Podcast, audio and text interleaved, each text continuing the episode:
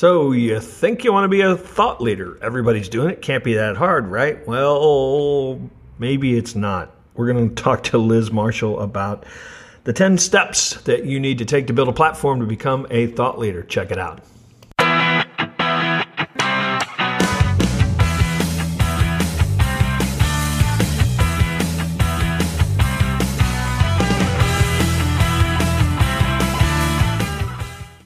This episode of the Duct Tape Marketing Podcast is brought to you by Active Campaign. This is really my new go to CRM, ESP, marketing automation, really low cost. Any size business can get into it, uh, starting at like 19 bucks a month. You can keep track of your clients.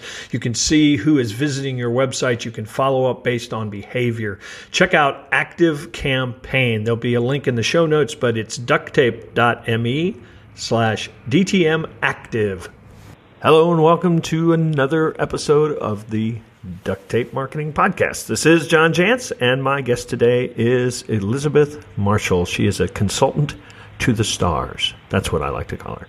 She has helped influential thought leaders, including Seth Godin, Michael Port, and former Starbucks president Howard Behar. She's also co author of The Contrarian Effect Why It Pays Big to Take Typical Sales Advice and Do the Opposite. And we are going to talk about becoming a thought leader today. So, Elizabeth, thanks for joining. Absolutely. Happy to be here. Um, everybody's doing it. Uh, can't really be that hard. People call me a thought leader sometimes. So, how can we do an entire show on this? Yes, a lot to, to cover in 20 minutes, but. Um, you know, it's interesting, right? There's there's all kinds of reasons that you know entrepreneurs and executives alike consider thought leadership. It can help you um, get more clients. It can help you get speaking gigs. It can help you land a book deal, and all of those reasons are fine and good, but it really starts with the motivation. You know, do you are you being called to be a recognized leader in your industry and have staying power, or is it more about you know adding bestseller to your bio, you know, just for the credibility factor? Well, but if if if I want to take this path, um, whether anybody thinks I'm a thought leader today or not, I look at this and go, gosh, the thought leaders get paid more, they get hired more, you know, they get preference. So maybe that's a good strategy for me to take. I mean, is there, again, it's, I'm, I'm not suggesting you just poof, I'm a thought leader, but is there, is there a path that somebody who says, I'm going to take that, I, I want that to be part of my brand, is there a path uh, that, that they can start to go down? Absolutely, and I would say, you know, there's two things there. The fact that you use the word path, you know, the thought leaders, and I'm going to use, you're a great example of this, Michael, and some of the others that you mentioned. Um, it is very much a path and a commitment to making a long-term impact. So that's the that's the first thing. The second thing is that yes, in fact, um, there is, and you can think about this as a framework instead of a formula because the world of thought leadership is dynamic and ever changing. So when you, um, to borrow a song lyric, when you um, hold on loosely but don't let go, and you you have this dynamism to your strategy. Um, it's going to be much easier to navigate some of the uncertainty and the changes that come across publishing, speaking, and media, as well as the industry that you might be speaking in and around. Um, but to answer your question explicitly, there are 10 elements of a thought leader platform that you want to be thinking about at any given time. And I, am just going to name them um, so that you have these in your mind. The first one is message. Second one is audience. Third, website. Fourth, content strategy. Five, social media. Six, publishing. Seven, speaking. Eight, traditional media. Strategic relationships. Nine, and business model rounding out the end at 10. Okay, so we're done. Um, that, yes, exactly. so, so actually, I'm going to unpack each of those with you, and so we'll spend a little time on. Hopefully, we'll get through most of them. We'll go pretty quickly, but um, you have a great graphic on your website, and we may publish that in the show notes if that's okay with you. Absolutely perfect. And, and obviously, we'll link back to it, but I think it really helps bring home the sort of the interconnectedness of these, and and the fact that it's you know it is a big process and not just a tactic or, or even a strategy. Uh, I want to start with the first one, obviously, core message. And, and I would, you know, I would go a little deeper. There's a lot of people have a great core message, but it's kind of a so what. uh, core message like we think this sounds good. Um, I uh, my I heard my um, agent, a literary agent, one time somebody asked him, you know, what's what's the one thing I need you know, in order to be a best-selling author. And he said, well, you need you need to have something worth saying. um, and I th- Absolutely. and I think that that you know, I think that that is really the key. The people that I see that really get seen as thought leaders not just have something to say, but they have a unique point of view that in some in some cases is sort of contrary to what the general uh, path is. Absolutely. You know, my um, my viewpoint around message is that it's you know this core message that you know other people may be many other people may be speaking about but there's something that you're that you can add to the conversation that shifts the dialogue and the conversation in your industry whether that be you know leadership marketing and sales communication it doesn't matter which industry you're in but you have something meaningful to say you know what's you know the collective conversation that's come before and you know between that and you know the the current state of our markets and industry what's happening right now that makes your message really resonant and powerful and um, worth hearing and worth spending our time. There's a lot of messages that look great on paper and could be good for, you know, lead gen. They, they're great topic for an article or a podcast, but they're not necessarily meant to be a book or meant to be the core message that you're going to be known for into perpetuity. So, the the simple idea of duct tape marketing that I have home, hammered home six billion times now, and and, that, and my point of bringing this up is it doesn't have to be something earth shattering. It just has to be something that somebody is missing. I think, um, and I have said a billion times, marketing is a system, and that's what I hang everything that I've done on, and and that to me is an example of a unique you know, point of view uh, that that that resonates, and and that kind of leads straight to the second part. You know, a lot of people talk about how do I build an audience, how do I get all these followers, how do I get all these fans, and and I think that um, a, a, great deal of it is linked to that core message. It's you you get a lot of fans because you're saying something that resonates.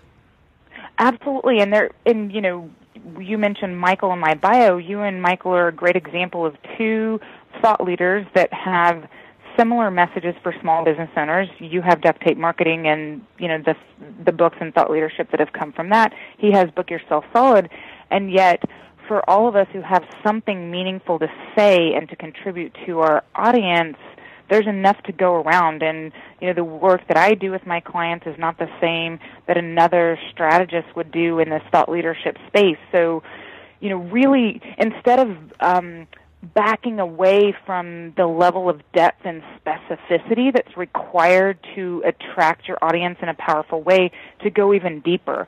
Um, I was I was speaking with a potential client the other day who's actually pretty experienced um, speaker, and you know the missing link for him is that he's got some specificity about his message and audience, but not enough to go to that next level, that ten to fifteen thousand dollar keynote level, and so by digging deep and saying, you know, what is my audience thinking at three o'clock on a Wednesday? Where you know, what are their mindsets? What are the trigger events that would cause them to hire me? Go get really specific about who they are and why this message is meant for them. That will go a long way to helping you um, attract the people you're meant to serve. So one note we need to make at this point is that Book Yourself Solid is mostly derivative of duct tape marketing. So. That's right. That's right. Michael came second. Yeah, exactly. We won't tell him. We won't have to because I'm going to share this with him. That's uh, right. Perfect. All right. So I'm going to go through the list, and maybe we have to speed up a little bit here, or we'll run out of time. But um, uh, website. Yeah. So you know, so I think, and you know, when it comes to website um, you know, you can have this beautiful, you know, beautiful design and graphics, but it's all about, you know, is it creating deep positioning you as a change maker and deepening your relationship with your audience. And and sure, you're going to have things like, you know, lead generators, you know, call to actions, ebooks, special reports, blah blah blah. But it's about the um, is it positioning you properly, and is it allowing you to actually develop a relationship? You know, you um, talked recently on the blog about community and the importance of actually having conversations. And so, does the website um, spark conversations with real human beings as opposed to just adding numbers to your list? Yeah, and I think all great websites, regardless of what they're for, uh, today are really good at moving people along a journey. Um, mm-hmm. and because a lot of times mm-hmm. they find your site because somebody told them it was great, and so they go there, and then what? And and so how do you build that know, like, trust, try, buy? You know that that kind of journey. And and uh, I'm not saying there's a simple way to do it, but I think the ones that are truly effective today do that. So let's lump content and and social media sorted together. It sounds sounds great because yes, they're one they um, go hand in glove for sure. Um, you know, so there's um, content strategy is a favorite topic of yours, I know, um, and it's an important one because you know how do you build to borrow a phrase from from our friend Michael, you know, how do you build that trust and credibility over time? It's you know looking at the aspects of your message that you can share in snackable formats, but that is meaningful, that you know moves the dialogue along. Whether the goal is to you know attract more clients, whether it's to attract more speaking engagements or, you know, whatever your strategic goals in your business model looks like, being consistent but also being meaningful. You know, there um, we're certainly in an age where there's um, where there's no shortage of content, and so you know, being consistent without having something valuable to say there just means that you're creating noise and a lot of posts on your Facebook business page that no one's looking at. And so, um, finding a way to, you know,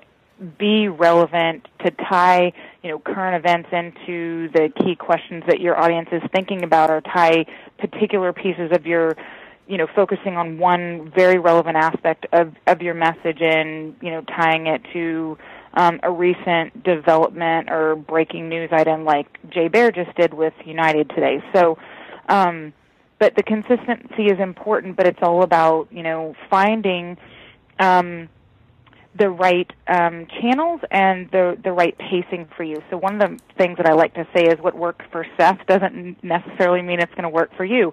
Seth is a prolific writer. Seth Godin, that is. Um, he's a brilliant writer. He's prolific. He writes a blog post every day.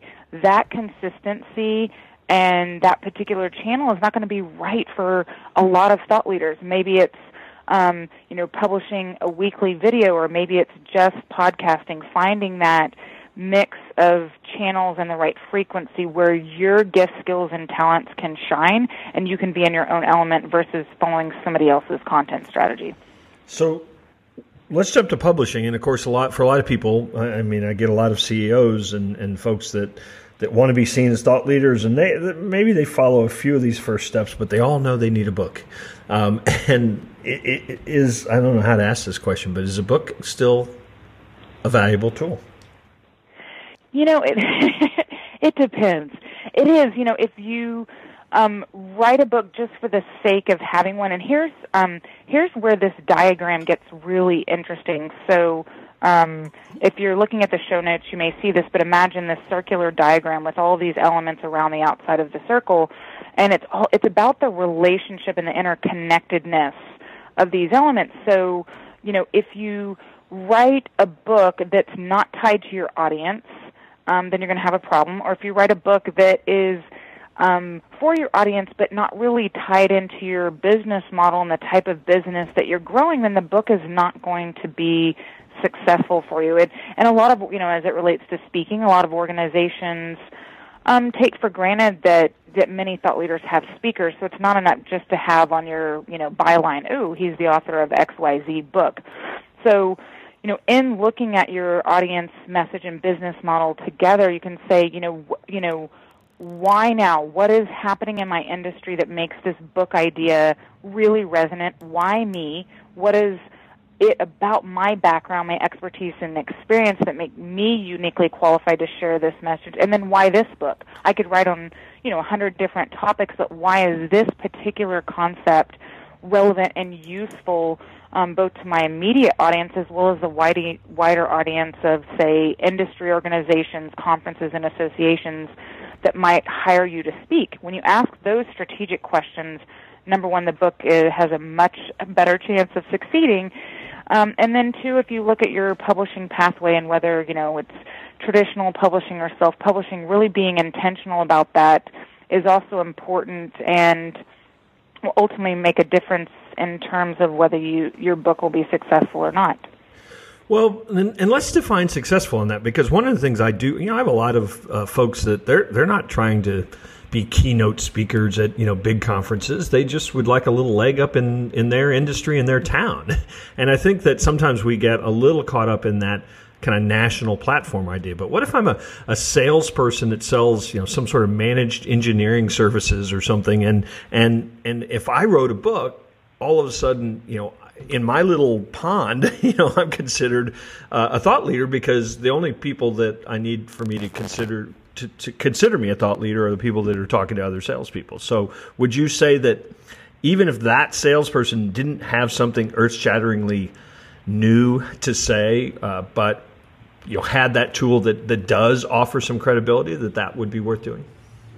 It is, especially if they're passionate about it. You know, I think just like. Um, you know, we overblow the national platform. We also look at books like the you know, Tim Ferriss's The Four Hour Work Week or any of Seth Godin's books, for example, and say, oh my gosh, I have to have this big idea book, when right. in fact, those are really challenging to write in, and there's just, those are more unicorns than the norm.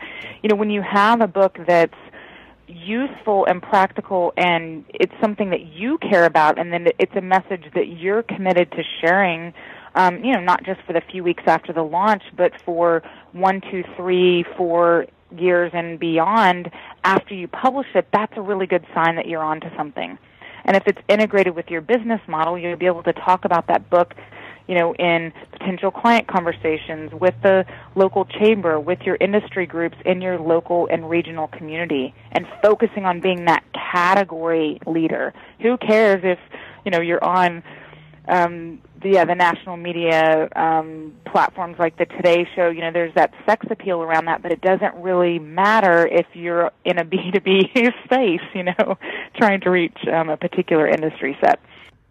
This episode of the Duct Tape Marketing Podcast is brought to you by Thrive Leads. This is a tool that we use on the Duct Tape Marketing website uh, thoroughly for content upgrades, for slide in boxes. Actually, we even use the visual editor for all the pages and landing pages that we design. So go check it out at uh, ducttapemarketing.com. We'll have a special link uh, in the show notes for today and uh, check it out. So, I want to. Uh, you mentioned business model, and, and to me, that's kind of like the glue that brings all the money together. It, it but, is. It but, is. Uh, but talk to me Preach first.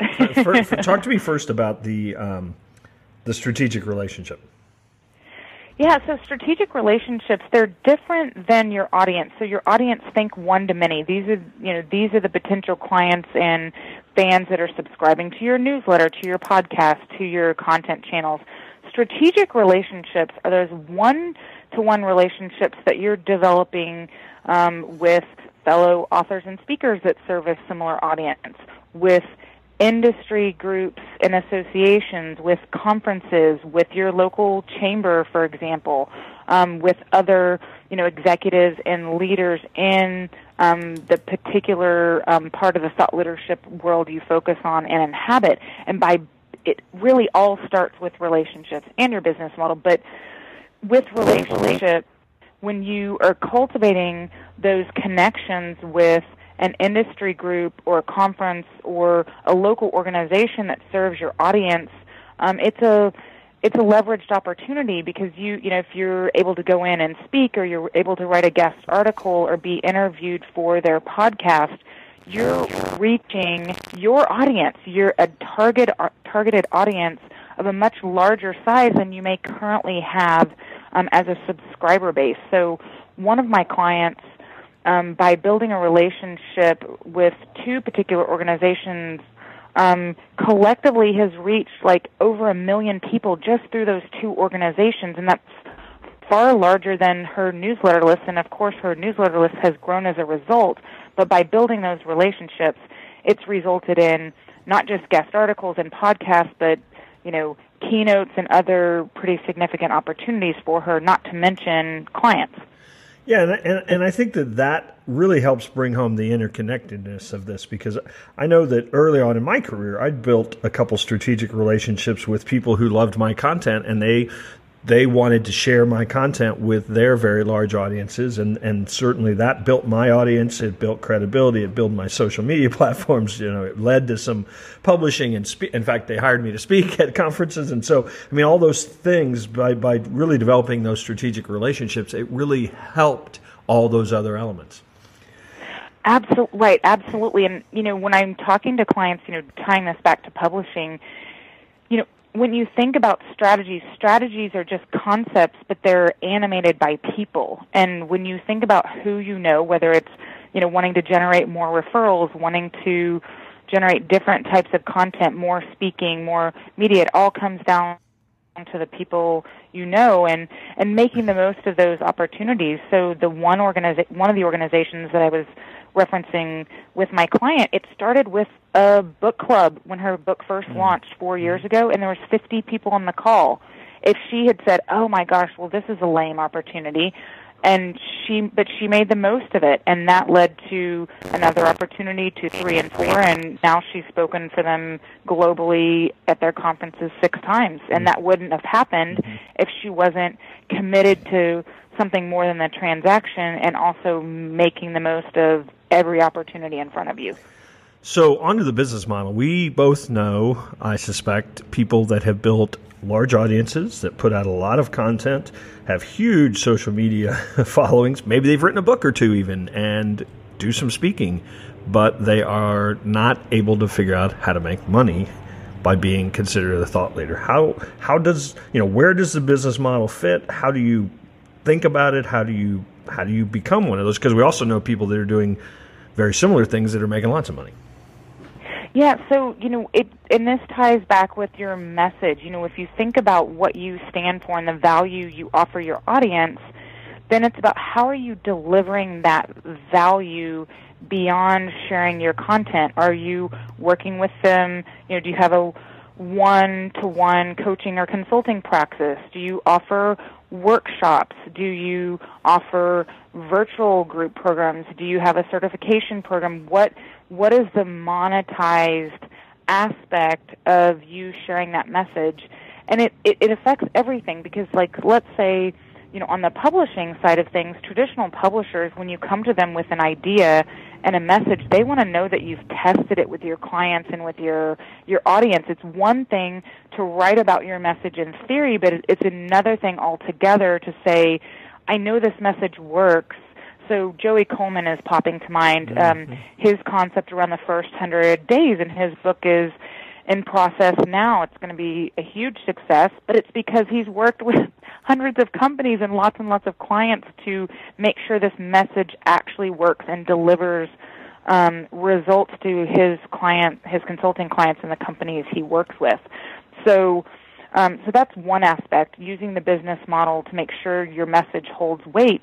And then the other thing too is to say, okay, what are my goals? If my, you know, if I'm serving a B2B audience and, you know, I have a strategy practice or maybe, um, you know, I'm just doing consulting, then you don't you know, some of the internet marketing models are not going to make sense for you. You're not going to build a list of 200,000 people, and that's okay. It, that's not necessary to be that recognized leader in your particular industry. But I think that I, I think it does involve some some some forethought. Um, I, I and and I think that's no a mistake doubt. a lot of people make is that that they're they're taking the next step instead of planning the next five. Um, I, you know, I wrote or co-wrote uh, my last book with an SEO um, person called SEO for Growth, and we, you know, in a, we wrote the book. Um, obviously, to you know, to, to have that thought leadership in that space, but that was just the beginning. We also created a certification, and now we're actually selling um, we're calling them sitelets uh, that are allowing people to rank for St. Louis SEO for growth. I mean, so that book was in a lot of ways just the the starting point of an entire model uh, that is you know going in ten or twelve directions. Exactly, and you know. I like to say that book sale, I mean, every author wants to sell books, so book sales are a given. But yeah, by thinking really strategically about, you know, what will what can this book do for me in terms of, you know, whether it be right creating things like a certification program, building your speaking platform, um, building out your workshop presence. You know, when you think very um, intentionally through how all the pieces fit together, then you can make much um, better informed decisions. And I will say that you know w- what inspired me to create this model was that I saw so many. Um, not just aspiring thought leaders, but established thought leaders who were coming back to say mm-hmm. publishing and speaking after being out of it for a while, and it you know wasting lots of time, energy, and money because the the space that we live in, the thought leadership space, can be very confusing. Things are there's a lot of shiny objects. Things are changing on a regular basis, and it's about understanding your stage as a thought leader, and then secondly, finding your unique path. And so, you may have these elements in play at any given time, but the in, the mix of ingredients is going to look very different for me versus you versus you know Joe next door. Yeah. And so understanding that um, you can learn a lot from watching your favorite recognized leaders, but that the goal is not to copy them, but to find the unique expression of your strategies for these various elements of the platform and finding the mix that works for you. And I think the whole thing comes down to your individual goals and objectives too. And I think that's absolutely that's where a lot of people get tripped up. It's like, oh, I need to have all these followers, blah blah blah. But then you look at it and you go, but that's not going to serve my goals, you know, or that's not going to get me where I'm trying to go. And I think that I think if you start there, you might make better decisions. No question. So I know um, that you actually help people in this process, and that's what we've been talking about the the kind of the ten graphic uh, the the wheel, the ten items on that wheel. Uh, but you also uh, can help somebody just by giving them a baseline evaluation. You want to tell us how we can do that? Absolutely. So. Um, when I work with clients around the Thought Leader platform diagnostic, the goal is to identify your current stage as a thought leader, and that's critically important because when you know you, your stage, a you know where you're starting, and then we know exactly where you're heading. You know, so if you don't know you're in Chicago and you, you should be heading to New York, then if you're driving to California, then that's a problem. So by understanding your current stage, then we can say, okay, based on that stage and your unique goals, these are the three to four priority areas for you to focus on right now. So, um, you know, we have limited time, money, and energy, and a lot of thought leaders get tripped up because they try to do, they either have holes in their platform or they try to focus on everything at once. So the idea of this diagnostic, it's like giving you a compass to say, okay, I know exactly where I'm starting. I know where I'm heading. It's not a formula, but I know this is the right path for me and this is where I need to invest my time to actually go to the next level instead of just being really busy with activity and not seeing results from it. Yeah, and I'm sure you see people all the time that come to you and say, "Okay, I wrote a book. Now what?" You know, and of course, now what should have been asked a year and a half ago. before, right before the there was one word written on the page, and that's heartbreaking for me when I have those questions because um, yeah, in many cases, there's not a lot we can um, shift to undo a book that's not doesn't fit your business model. So, um, the diagnostic helps you know what to do, what to stop doing, what to wait. You know, there's sometimes strategies are great, but not right now, or not at all for you, and I'm um, take a special delight in helping people save